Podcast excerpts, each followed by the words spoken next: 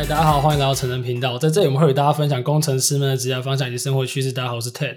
如果喜欢我们频道的话，可以到 Apple Podcast、Spotify 上面帮我们五星的评价留言。那诶，我最近看到 Spotify 好像在做年度的回顾，然后有一些听众朋友也 tag 我们，我们非常开心，也希望大家在新的一年可以继续支持我们。那我最近就是有时候也会在我的个人 IG 上面分享一些呃内容，那有时候会在我们节目上分享一些内容。那这两个地方，我发现有一个共通点，就是其实蛮多人会希望我们再多讲一点不同经历转职的东西，因为刚好在有一题是，呃，我在我个人的 IG 上面发，那他就说可不可以请设计师背景人来分享？那我们真的非常开心，我们今天就邀请到一位设计师的朋友与我们分享。先欢迎今天的来宾浩宇。Hello，大家好，我是浩宇。嗨浩宇。那我们在一开始可以先请浩宇帮我们简介一下你的学经历吗？呃，我自己大学跟研究所都是念设计的，大学念工业设计，然后到了呃到研究所，呃就一样是工业设计所，但呃整个专业重心变得比较像往呃 UI 设计、服务设计那边走这样子。哎，那个工业设计是不是比较偏产品设计啊？就是食品呃对，实际的。对.的确是，就是做多媒体设计会比较偏 UI UX 是吗？我不太熟这块。多媒体啊，多媒体也不是哎、欸，多媒体比较是偏动画影片那里。那我的理解当中，呃，台湾有在专门做 UI 的教育的，比较是互动设计系。其实也可以说多媒体啦，就是他们的关系有一点点重叠。对，就大家都有。沾到一点点，因为其实系所也不完全限制嘛。对对对，很有可能是系上的某一门选修课，然后它可能就是 UI 设计系，因为现在很多的职缺的确是跟这个相关的，对啊。诶，那可不可以就是简单跟我们介绍一下，说，呃，你的硕士好了，这段时间就是你的研究方向是，就是刚刚说 UI UX 等等，那是 focus 在就是说。画面啊，还是说互动啊，还是等等的，怎么去分析这些东西？蛮想要了解一下的。哦，呃，应该这样讲，我自己，呃，对于 UI UX 的学习或探索，比较是自己就是自学的。那呃，应该这样讲，先先讲 UI 跟 UX 其实有点不太一样。UI 是指互动界面嘛，那通 UI 会指互动界面的设计。但 UX 通常会指的是体验，那尤其是在研究所，大家会直接说哦，这是设计上的研究。那在研究所当中，其实很多的课在做的是 UX 的研究，但不是 UI 的设计。那所以 UI 的设计其实基本上都是我自己私底下练习的专案，然后是实习上面的产出。那我自己研究所的论文其实就跟也是蛮跳痛的。我的论文是在做机器人的服务，机器人的可以想是机器人它如何去帮助高龄者的呃这个功能上面的研究啊。嗯哼，真的蛮酷的，因为就像你说，我也觉得 UI 这东西感觉你要做成一些研究是蛮难的，所以应该做这方面还是比较偏向是使用者体验的一些研究吧。诶，不过我们还没介绍学历，那我们可以请浩宇告诉我你你们现现在的就是工作内容跟经历，我觉得大家就是会很想要了解这一块。哦，我现在在 Flux 当前端工程师。那 Flux 是什么公司呢？它是一家呃，目前的产品主要是镭射切割机、镭射雕刻机这样的产品的一家公司，这样子。那我在里面是担任前端工程师的角色。那平常的工作有什么呢？呃，可以先说说我现在呃手上加入的两个专案。就我在新专案当中，主要是呃负责，我说负责嘛，就是担任的是开发的角色。那呃，主要是做前端方面的开发。那无非就是刻画面啊、创 API 这些事情。那但是在另外一个专案旧专案的当中，呃，负责就是维护的部分。所以你可以想象，任何跟这个旧专案有关的问题都会到我这里来。比如说，呃，呃，网页网页有些问题啊，我就需要去处理，看它是不是哎运行的状况是不是还 OK 的。那或者是哎我们在国外其实有些代理商，那如果代理商对这个网页的操作其实有问题的话，那也会到这里。嗯嗯哼，听到包含前端技能跟一些 operation 技能，其实蛮多的。所以你觉得就是在现在这份工作里面，最重要的技能是哪一些？不论是软性或者是呃硬实力的部分。最重要的技能哦，我自己会觉得，呃，其实先讲讲，我觉得工程师是最最最主要的核心，在做的事情就是解决问题嘛。你会呃遇到很多你要解决的任务，那所以。语法或是什么技术相关的学习，我觉得反倒是很没有那么重要的。其实你在网络上都可以找到资料。那倒是那一个 mindset，就是你怎么去，当你遇到一个任务的时候，你如何去思考，然后如何去找到对的方向去解答。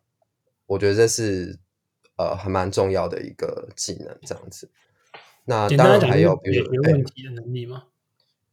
我觉得是诶、欸，就算这样讲很抽象，但其实呃，举例来讲好了，就专案的维护，其实呃，因为有一些不是前端方面的事情嘛，那呃，有时候我还是会请教我的前辈，诶，相关的问题需要怎么解？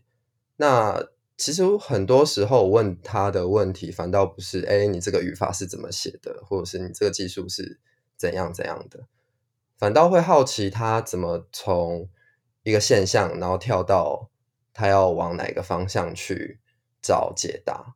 比如说，哦，我们看到的结果是某个页面有问题，可是他却可以想到，哦，可能是资料库给的资料出错了。那我就会蛮好奇他中间的这一段路是怎么走的，对吧？反倒会想要学习这样的 mindset，而不是那些你可以自己在网上查到的东西。没错，没错，我非常同意这部分。因为其实很多东西，就像你说的那些语法，你上网查得到，但是每个人解决问题的方式跟他的思考模式，是我们可以在职场中学习的一个部分。不过当时就是，毕竟从设计师，虽然说都是现前端设计到前端的那些科画面等等的，但是这毕竟是一个转换。是什么样的原因让你从一位设计师，然后学习变成一位前端工程师的？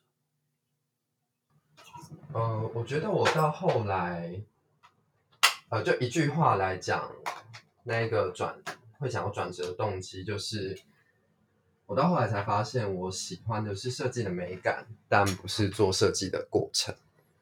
呃，就当初会想要念设计是，哦，我可以讲故事。当初会想念工业设计，是因为我在电视上看到有一个，哎，大家知道《大学生的美》这个节目吗？那时候有一个同学，他就在上面，知道可能都，然后就是大学研究所都已经毕业了，这样。好，但呃那时候节目上有一个同学在分享他自己创作的作品，那时候就觉得很酷，就觉得诶，他可以把自己的想法做出来。那某方面，那时候对我来讲，这就是创作，因为那时候自己也会啊、呃、画一些插画或什么的，会觉得。把自己的想法付诸行动实行是一件呃很好的事情，但真正进到大学念设计之后，才发现设计其实跟纯粹的创作是不太一样的。就设计，你可以想象它在它需要有些条件的，你是在条有条件的状况下做创作，那甚至很多时候在职场上面的嗯要求不太允许你做。很多成分的创意，那我觉得这对我来讲是一种消磨，呃，所以就会开始思考，哎，我是不是呃真的这么适合做设计，还是做设计真的是我呃想要的事情吗？对啊，那其实大学就开始有这样的感觉了，所以当初念研究所，某方面也是想多花一点时间去。呃，探索设计的的样子吧。就诶，只有我遇到这个问题吗？还是其他人有这样的，也有这样的想法？那或许其他人有这样的想法，但他们找到他们的解法。我或许可以在他们身上发现他们怎么解。那这是一个方向。那另外一个方向，我同时也在探索其他职涯的可能性。那当初软体工程师就是一个呃我探索的方向，因为以 UI 设计师来讲，前端工程师就是一个跟他互动很密切的职位嘛，对啊，嗯，所以当初的起心动念其实是呃这样子来的。那感觉这样的一个转换上面应该会遇到蛮多，不论是思考方式的不同啊，还是说一些资源的索取的一些困难等等的。那当时你是怎么去面对这些困难，然后找到一些相对的协助等等？嗯，先讲讲当初怎么开始。呃，到了研究所之后，我蛮刻意的选修了两门跟城市有点关系的课，一门是行销资料科学，其实就是做用 Python 做爬虫。那另外一门是参数式设计。你可以想象它是用呃图形化的方式去把城市的积木串起来，然后你可以透过调整参数的方式去产出设计这样子。那这两门课其实就是，哎，其实都跟城市有点关系嘛。那透过这两门课，你也会发，像我，我就会发觉，哎，我其实对这件事情是不排斥的，甚至是有点兴趣的，因为。我理解的好像可能比同学快，或是我比较愿意去理解，所以同学其实会问我问题。那这样就是一个正向循环嘛。他们问我问题，我如果遇到不懂的，我自然而然会想去学更多。那下一步就是自学。呃，怎么找资源呢？我主要就是从书上啊，或者是比如像台大、清大有很多开放式的课程，那透过这些课程去学习呃语法的知识。那其实学的差不多之后，你会开始想说：“诶，我怎么，我要怎么样才能找到一个工作？”那以设计师来讲，无非就是我们很熟悉的就是做作品集嘛。所以我那时候很直接就想到：“哦，那我不如来写一个网页的专案好了。”但你在写网页专案的过程当中，一定会遇到非常多的问题。那对我来讲，最大的困难有两个，一个就是。呃，你不确定你学的技术，或是你呃前往的方向是不是对的，是不是业界要的？呃，举例来讲，其实 CSS 有很多，光是做排版就有很多种技术嘛，比如说有什么 display table 啊，或者是什么 float，那或者是 flexbox，或是 grid，那哎，你当你找比如说排版的时候，你可以找到那么多技术，但你不确定哪一个是你符合你现在的情境的啊，或是哪一个其实是已经被淘汰的技术了，这样子。那嗯，这一点其实在我自学的过程当中，一直会蛮困扰我的。你其实会呃很没有安全感，就你不太确定你自己投入的努力到底是不是值得的。呃，我指的值得是指。是不是别人认可？职场需求是不是要的吗？对对对对对，就很怕自己在做白工啦。嗯，好，有一些直接的建议嘛，就比如说哪一个同学还是学长之类的建议。这一点就是第二个你在自学当中会遇到困难，就是以我的例子来讲，你身边其实没有工程师的朋友可以去问这些问题。那比如说，哦，好，你写网站遇到遇到了一个解不出来的 bug，那你可能自己 Google 了一两天都还没有解答。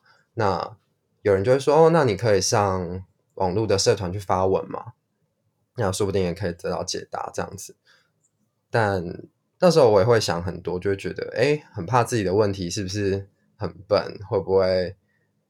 呃，其实自己没有做好足够的努力，就去这样问别人问题，是不是在别人眼中，呃，很像伸手牌什么的？会考虑很多，那就会是一个恶性循环嘛。就你其实有问题，但你又不问，然后自己憋着，那整件事情就很没有效率。那当初，呃，我最主要卡就卡在这两个问题。所以也开始去找解决的方法。那我自己解决的方法就是。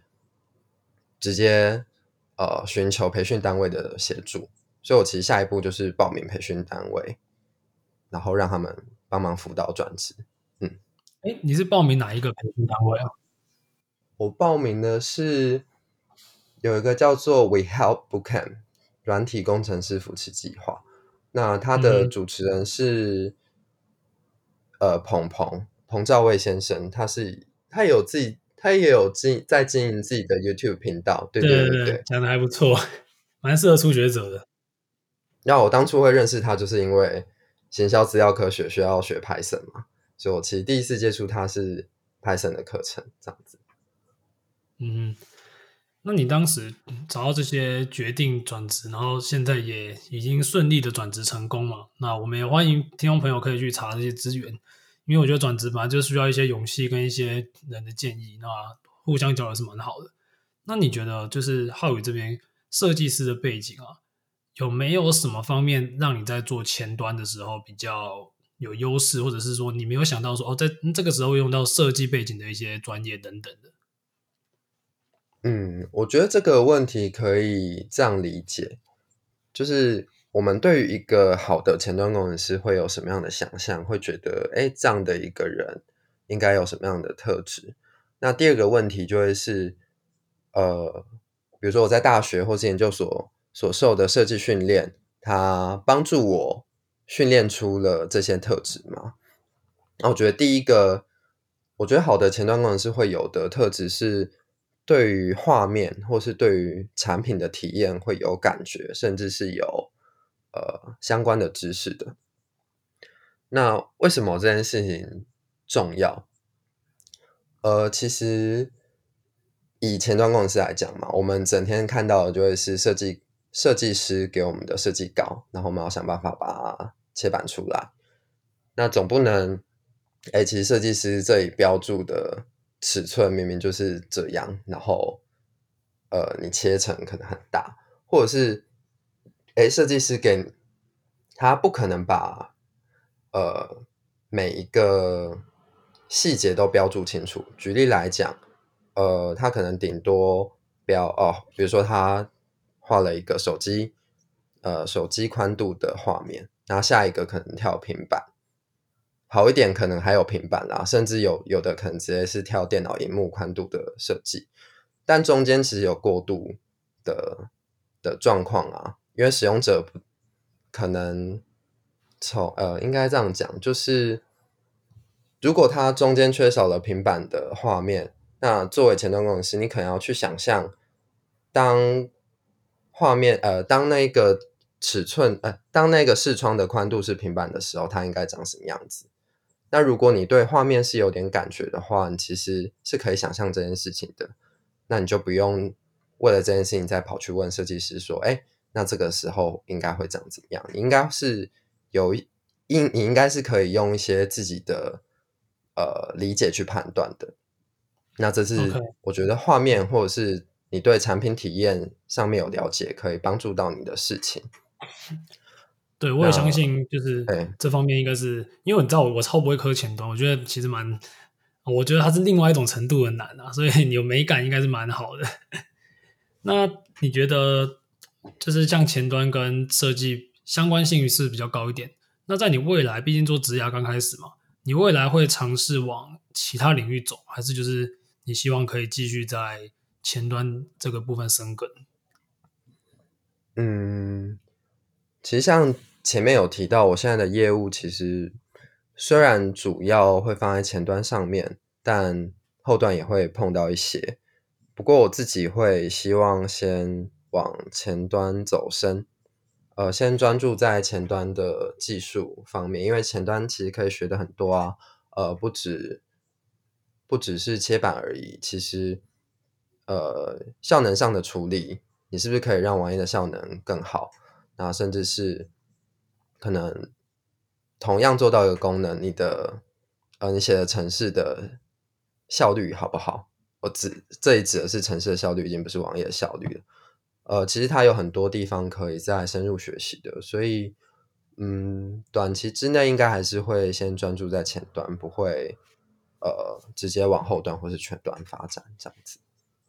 OK，觉得蛮好的，就是知道自己要做什么，这是蛮重要。因为像最近转职，包含我昨天也在我的频道上面发了一个问答，就问大家说，大家最想学什么语言啊？我就发 Python 跟 Go。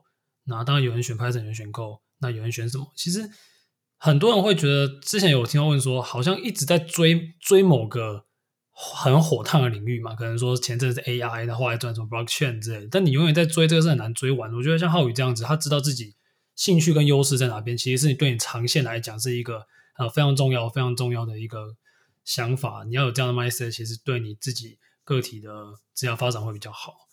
那最后想请浩宇给听众朋友一些建议，就是如果啊他跟你一样不一定设计背景，他可能是其他背景，然后他想要转工程师，未必是前端，那你觉得他应该要怎么样开始？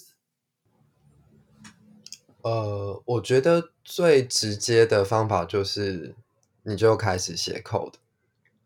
呃，网络上有应该有很多资源，可能其他人分享过，你其实可以找到一些。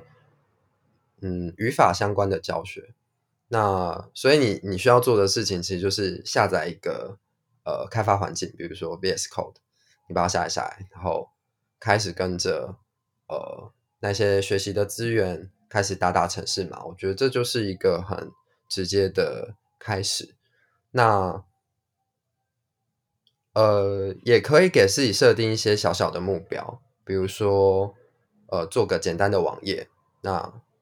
或者是哎，如果你下定决心要转职的话，呃，专案导向的这个过程也是很重要的。就你要明白，如果你真的要找一份工作的话，呃，对于一个面试的面试的人来讲，最快了解你，或是最快呃了解你程度的方法，就是直接看你写出来的东西长什么样子，呃，功能上运作是不是可以的，或者是程式码长什么样子，所以。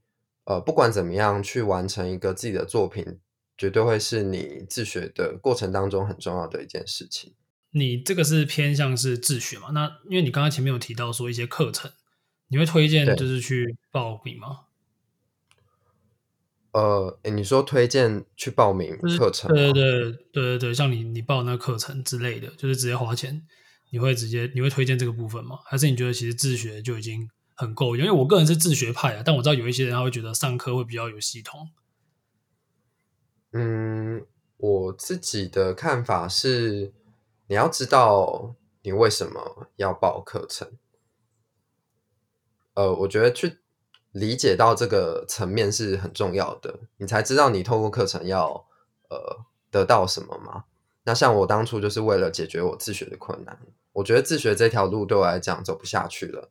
所以我寻求其他方法来做转职这件事情。所以，呃，那当然，就是如果你是要呃寻找培训单位的协助的话，那你可能要衡量看看自己的经济条件是不是可以的。因为除了培训单位的费用之外，你可能会有半年，呃，三个月到半年的时间是没有收入的。那是不是有呃预先存好的生活费可以？呃，让你的整个生活的运作都是正常的，这样。那如果你你其实想不到，呃，培训单位可以帮你什么忙，然后你自学的状况也都 OK，那我不会觉得一定要报名培训单位，因为它也不是什么保证就是了。其实大部分的培训单位到最后也不见得会做媒合啊，它其实。给你的是一个面试的机会，你能不能拿到这个工作，其实还是靠你自己的实力嘛。所以，嗯，嗯，对啊，我觉得去理解你到底为什么要做，比如说自学也好，或是培训也好，你到底为什么选择了某个方法，那我觉得去想这件事情是比较重要的。嗯，对，我觉得这个建议是蛮好的，因为像其实太多人，特别是这一两年吧，我觉得。转职软体的人真的是越来越多，在国外当然已经火很久了。那最近是很明显，因为问我们的人越来越多了，那会觉得就是还是要想清楚了。我们之前前面也有推很多转职的朋友，那大家可以参考这一集，你也可以参考别集，因为至少在我的经验看来，嗯，这些转职成功的人，几乎每一个人都是蛮开心自己有做这样的决定。那不不确定他他转职过去一定是他喜欢的职业，但其实你真的要去为你自己的选择做负责啊，不要被你的科系所限制住，这是蛮重要的一件事情啊。哎，我觉得这里可以分享一件事情，呃，就是回到为什么要转职，其实我常会说，为什么要转职这件事情分为拉力跟推力。比如说推力就是你为什么要离开原本的行业，那。但光有推力其实不够嘛？呃，就像你去面试很多培训培训单位，他其实会问你为什么要转职，可是你一直跟他说哦，我不喜欢原来的工作，他只会觉得那你为什么不去做其他的，一定要做软体开发？